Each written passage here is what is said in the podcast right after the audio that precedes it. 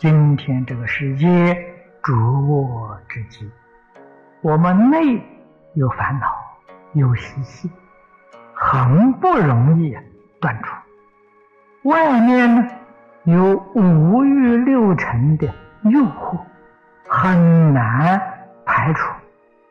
内有烦恼，外有诱惑，道业就很不容易成就。一万个修行人，难得有两三个成就。原因在哪里呢？烦恼诱惑没有办法排除，敌不过烦恼诱惑，所以修行呢，往往是失败的。学佛要想有成就，第一桩要紧的事情呢，就是要断烦恼。所以我们决定不能够疏忽，烦恼不断，道业就不会有成就。纵然对佛法精通，那就是我们常讲的佛学，他可以成为世界上著名的佛学家。佛教的学者对于修行正果，他决定没有份，这个是不相干的事情。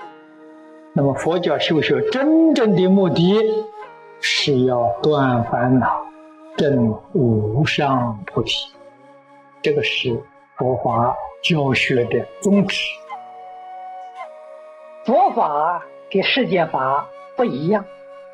老子有一句话说：“为学日益，为道日损。”这个就说明了，世间的学问，为学求学，你这个学术知识是要一天一天增长，这是你有进步，你有成就。可是修道呢，就完全不相同。修道是要日损，损就是一天一天减少。减少的什么？知见减少，烦恼减少。境随心转了，一切法从心想生的。要记住这个，你真的有信心。头一个是身体，身心健康、自在、快乐，没有忧虑，没有烦恼，没有压力。如果连这个信心都不能够具备，我们学佛道业就很难成就。所以，首先要建立坚定信心。用什么方法来建立？多听经，一遍一遍的听，遍遍增长你的信心。为什么？道理慢慢搞清楚了，慢慢明白了，明白之后，信心就建立起来了。在修行过程当中，经历顺境、逆境、善缘、恶缘，通通要求着如如不动，这就修成了，就产生力量了。这个力就起作用。不通过修行不行了。修行就是真干，真干障缘很多，障缘突破，那就回来再修行，功夫还不够。什么叫功夫呢？一切障缘现前，无论是善缘恶缘，真正不起心不动念，就通过了。不起心说，没有七情五欲，七情是喜怒哀乐爱恶欲，六根对六尘境界，无论什么境界，不会起这个念头。五欲是财色名食睡。换一句话说，在这个境缘当中，不动心，不动念头，这叫成功。如果还有起心动念，赶紧回来；不回来，就被境界诱惑了，诱惑了，就跟他走了。跟他走了，就到三途去了，到六道去了，不能跟他走。我们今天自己量量自己的力，自己没有这个能力，那怎么办呢？只有一阿弥陀佛，我们找这个靠山，这个靠山真管用。本是释迦牟尼佛为我们介绍的，自己没有能力断烦恼，没有能力出六道轮回，你去找他。他的方法很简单，但是自己要真干，就是把自己旧的记忆，这是美国修兰博士的话，无论是善的记忆、不善的记忆，通通把它清除掉，回归零点能量点。数学里头的零是什么都没有。他用这个方法，我听到他这个方法，很像佛法里面讲的无想定，回归到无想定，你就能起很大的作用。这也是佛所讲的“智心一处，无私不外”。我一心专念，一心专学，生命不去理他了，完全放下了，懂得不透彻。一定要听经，用经教来熏习，一遍一遍熏习，一遍一遍觉悟，完全能良性，那经可以不要听，一句佛号念到底。像黄念祖老居士，这个注解完成了，就念佛了，他没有怀疑啊。我们有理由相信，他老人家预知是指，在往生前半年，为我们做实验。每一天十四万声佛号，万缘放下了，一心念佛了，什么念头都没有了。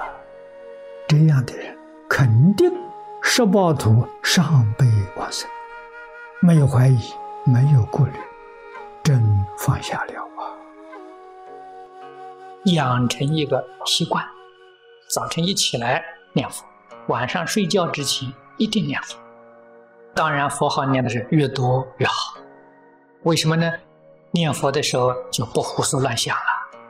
所以念佛就是修戒定慧，戒律是诸恶莫作，众善奉行。心里面念佛，一佛念佛，他就不会想坏事情，诸恶就不做了吧。佛号是十方一切诸佛如来所赞叹的，善中之善。没有比这个更善的，所以念佛就是众善奉行。戒律具足，诸恶莫作是小乘戒，众善奉行是菩萨戒，统统具足。念佛心地清净，没有一个杂念，是心定，定有了。这一句佛号清清楚楚、明明白白、字字分明，这是修慧，这就修的根本智。所以是戒定慧三学，就用一句佛号圆圆满满都修了。所以你念的时间越多，念的时间越长，念的佛号越多，就是你修戒定慧的时间越多。这个要知道。所以念佛是修戒定慧的，是戒定慧一次完成，不必分开来学，一次完成。那么我们一般就是专修净土的同修，如果你的工作很繁忙，你没有时间呢做这个早晚课诵，你也可以用这个方法。这个方法呢，这叫定课。定课是一天都不可以缺少的，从你发心修净土，一直到你往生，一次不缺，一天两次早课晚课。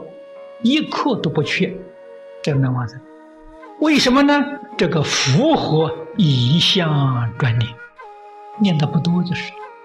换一句话是，养成一个念佛的习惯，早晚的时候一定会想到念佛。平常有时间就念，那个计数不计数没有关系，那叫散念。这个早晚课，这叫定课，定课是非常非常的重要。